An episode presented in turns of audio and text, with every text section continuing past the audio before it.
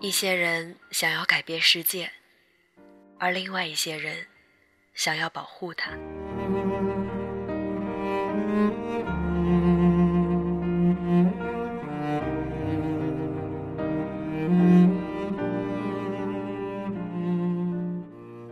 大家好，这里是荔枝 FM 幺八零八四，昨天的你的现在的未来，我是主播背着吉他的蝙蝠女侠。最近得知了一个朋友不太好的消息，他的妈妈查出了癌症。小的时候，我们一直觉得这些戏剧性的情节不会发生在我们身上，可是长大了才知道，这就是生活，一点也不戏剧。他说，他发现只要他开心，他的妈妈就能够保持好的心态，所以他一直极力的调整着自己的状态。幸好这个病发现的早，治愈的机会很大。我们只有在这个时候才知道，面对生老病死是多么的手足无措。他想要送给自己一句话：“父母在，不远游。”我想，是时候我们该用所有报答爱了。也感谢生命中的每一个意外。让我们学会了珍惜。在这里，也希望他的妈妈能早日康复。今天要和大家分享的文章来自于网络。我和爸妈缺席彼此最重要的十年。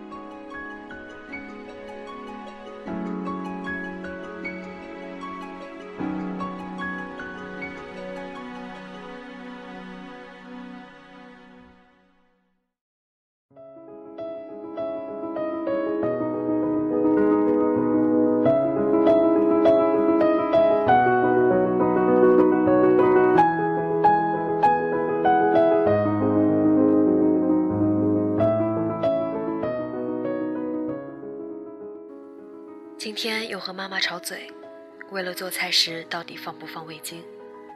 上次吵嘴是因为草莓该怎么洗，上上次是因为洗完头发要不要用吹风机，上上上次是上完厕所卫生纸扔哪儿。爸爸妈妈来南京一个多月了，我们吵嘴不下十几次，大至理财花钱，小至洗碗用多少洗洁精。花样百出，应接不暇。虽然和父母相处的氛围总体来说是欢乐祥和的，可在这零零碎碎的拌嘴中，我忽然意识到，我和这世界上最爱我的两个人，渐渐走向了两个家庭，过着两种不可隔断却又截然不同的生活。有天早上，我坐在镜子前擦隔离霜。妈妈进来喊我吃早饭，顺嘴说了一句：“化什么妆呀？对皮肤不好。”我说：“就打个底，不算化妆。”妈妈拿起我桌上的瓶瓶罐罐问：“打什么底？这是什么东西？”我着急上班，就敷衍了一句：“您就当我是化妆吧。”上班路上，我一直想着妈妈皱着眉头看那些日英法文的表情。想起了我，其实直到上了大学，才在室友的带领下研究起化妆品。对，就是大学改变了我的生活习惯。之前妈妈不化妆，所以我也不懂那些瓶瓶罐罐。之后，大学室友涂涂抹抹，从零基础一路恶补，清洁、去角质、精华、眼霜、隔离、防晒，一个不落。而妈妈。还是那个一只大宝用一年的妈妈。每天晚上吃过晚饭，我会坐在桌子前，或者练书法，或者念英语书，或者写稿子，做上两三个小时的功课。电脑桌挨着我的书桌，我丝毫不觉得受影响，可爸爸妈妈却总不自在。他们玩一会儿电脑，就匆忙改去看电视了，搞得好几次都误了收菜。损失惨重。一是为二老种菜的事业心急，二是有他们在，我确实心不静，所以干脆把这每晚的必修课停了，散散步、看看书，倒也自在。过了几天，妈妈在吃饭的时候说：“这孩子从小就不爱写作业，懒。”爸爸接过话头：“是呀，前两天还趴桌子上写毛笔字，我就知道是在那装大尾巴狼呢。”我就听着，跟着他们一起笑，不争辩，心甘情愿继续做他们心目中那个懒姑娘。以前在爸妈身边，无论我做什么事，都不爱和爸爸说，因为他从来没给过我一句鼓励。前些天晚上，我在台灯下熬夜赶稿，爸爸睡醒一觉起来，问我怎么还不睡，我不敢说。怕他又耻笑我的作家梦。老公帮我说，他在给杂志赶稿。我爸站着看了一会儿，说：“行，好好写。”他居然没泼我冷水，也没勒令我赶紧睡。而现在，我真的开始动笔写长篇了。他那个好好写，就是我最根本的动力。早晚有一天，我要把他讲过的故事都写出来。高中毕业后的近十年里，我回家最久也就住一个月。我不停地到处走着看着，这十年里，我不只学会了化妆、做菜、打羽毛球、写字，我还看了很多电影，看了很多书，认识了很多新朋友。我学会了抽烟，学会了喝酒，学会了熬夜，学会了喝咖啡，学会了感冒不吃药。之前我在家里住，不会早上起床才洗澡，也不会在晚上十点后回家，不会用白开水吃药，也不会缺乏维生素。我找工作，我辞职，我旅行，我谈恋爱，都很少和他们说详细的来龙去脉。平时几乎每天一个电话，说的都是吃什么、干什么、钱够不够花之类的话。后来。我看中了一个男人，告诉爸爸妈妈我要嫁了。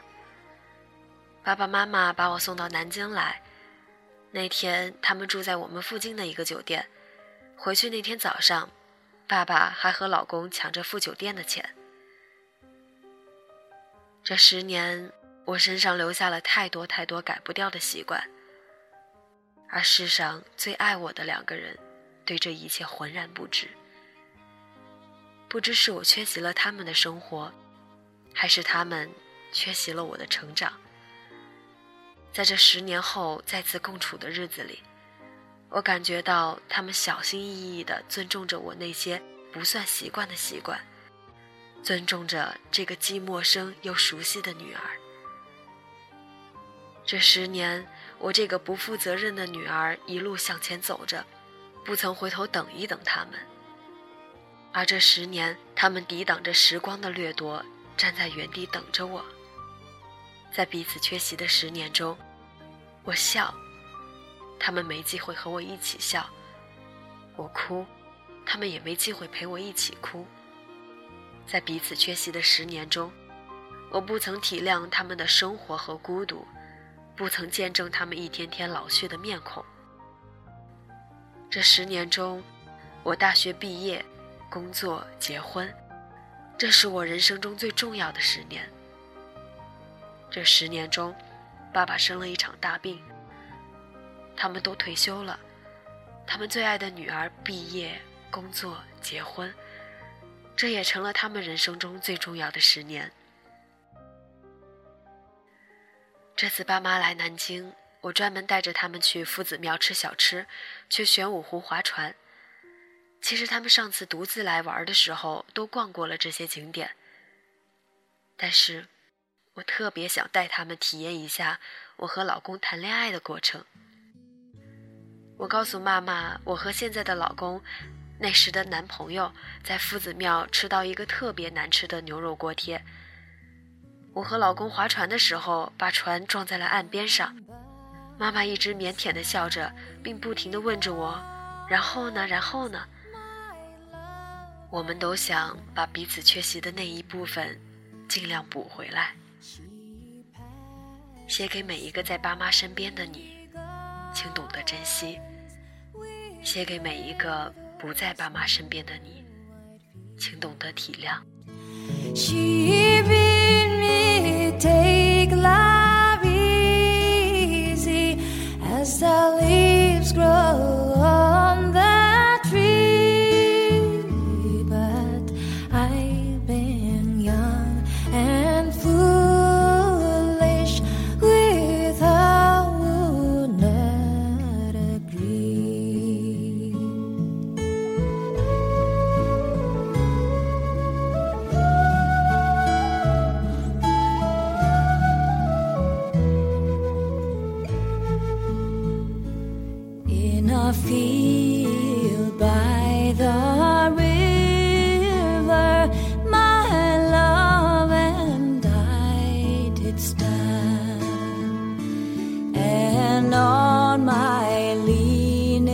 shoulder she laid her snow white hand.